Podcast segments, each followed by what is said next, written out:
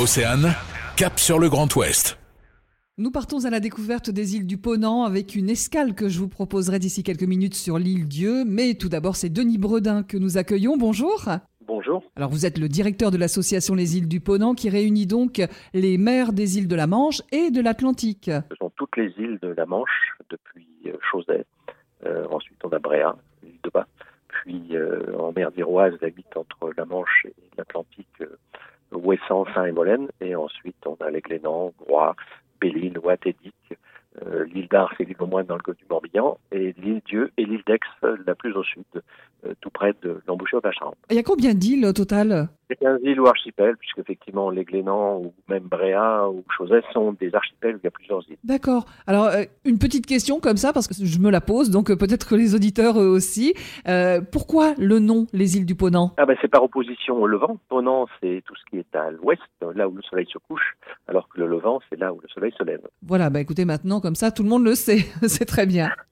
Alors pour vous, euh, pour vous et pour euh, les Iliens bien évidemment, la préservation des ressources est très importante. Hein Ah ben, c'est fondamental, puisque bon, tout le monde comprend que sur une île, un territoire entouré d'eau, euh, la ressource est limitée.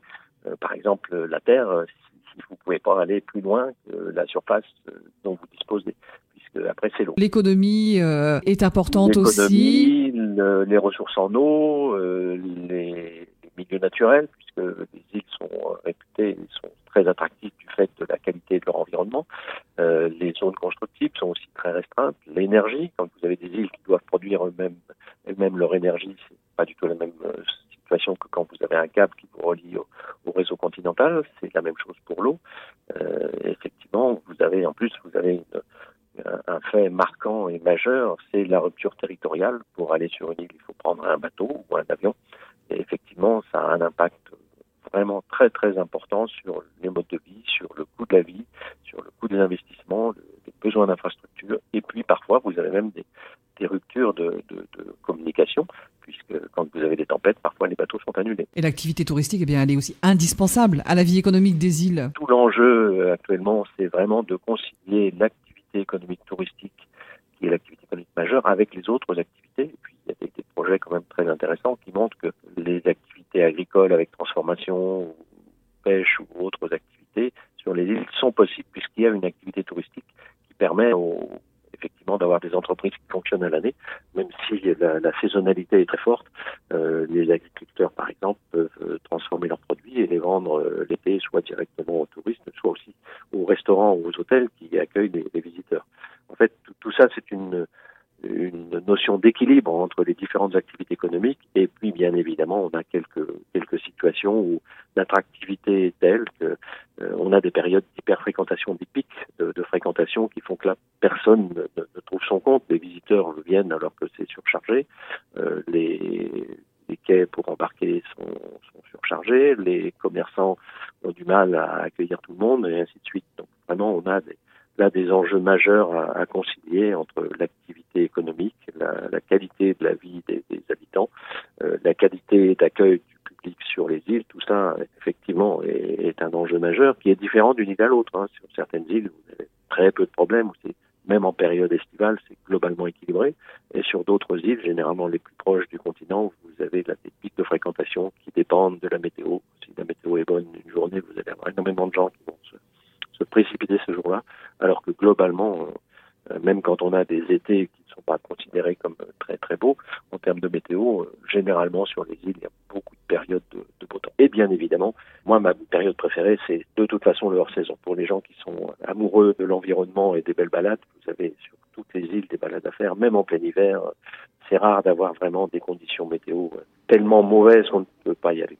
Euh, et même quand vous êtes bloqué sur une des îles parce que vous avez une tempête, c'est à chaque fois souvent une expérience très enrichissante et, et mémorable. Eh bien, puisque vous parlez du mauvais temps, je sais que vous avez envie d'inviter les touristes à venir sur les îles, de préférence en dehors de la période estivale. Hein. On dit, nous, effectivement, et c'est c'est un fait que tout le monde reconnaît, les îles, c'est nettement mieux hors saison. Denis Brodin, merci d'être venu nous présenter l'association Les îles du Ponant. Ce que je vous propose maintenant, c'est d'aller en visiter une, l'île Dieu, et ce sera avec euh, notre nouvel invité Michel Charuot. Bonjour. Bonjour, je suis effectivement euh, conseiller municipal et président de l'office de tourisme de l'Idiot. Votre île se situe à 17 km des côtes vendéennes. Elle s'étend sur quelle surface?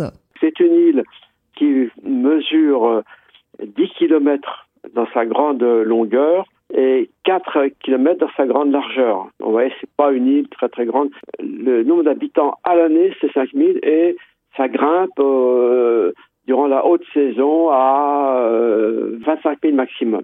Et pour visiter l'île, vous nous recommandez quoi? La marche, le vélo? Euh, Maintenant, l'île-dieu euh, bénéficie d'un chemin de grande randonnée qui fait le tour de l'île-dieu. Donc à pied, c'est certainement ce qui est le plus intéressant. Le tour de l'île, ça fait 20 et quelques kilomètres. Euh, bon, euh, c'est facile. Maintenant, ça peut se faire en deux jours. Quoi.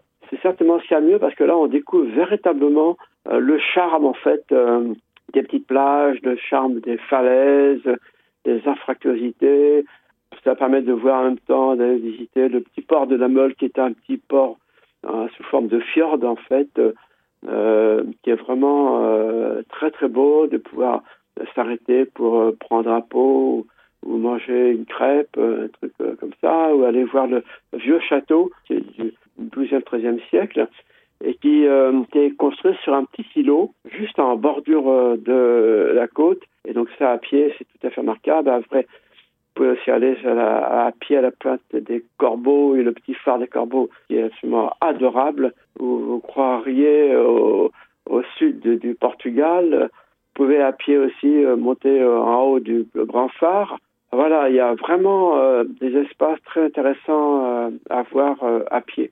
Okay. Donc là, maintenant, à vélo, c'est possible aussi. Il y a pas mal de loueurs de vélo. Nous sommes actuellement en train de mettre en chantier une boucle cyclable sur l'idiot.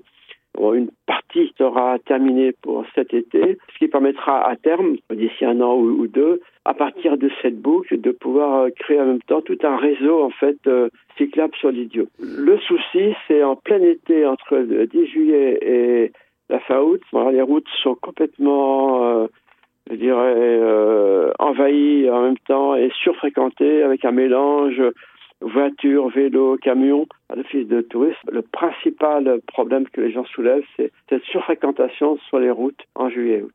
Donc, si je comprends bien, vous rejoignez tout à fait ce que Denis Brodin nous disait tout à l'heure. Hein, mieux vaut venir sur les îles hors saison. Alors, déjà, ce qui est mieux, c'est d'éviter la très haute saison.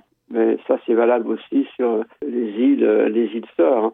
C'est-à-dire que ne pas venir entre le 10 juillet et la fin août parce que là vous ne verrez pas l'idiot. Vous, vous, verriez des foules, des, des, énormément de personnes sur les mêmes sites. Les meilleures saisons c'est au printemps et euh, en septembre.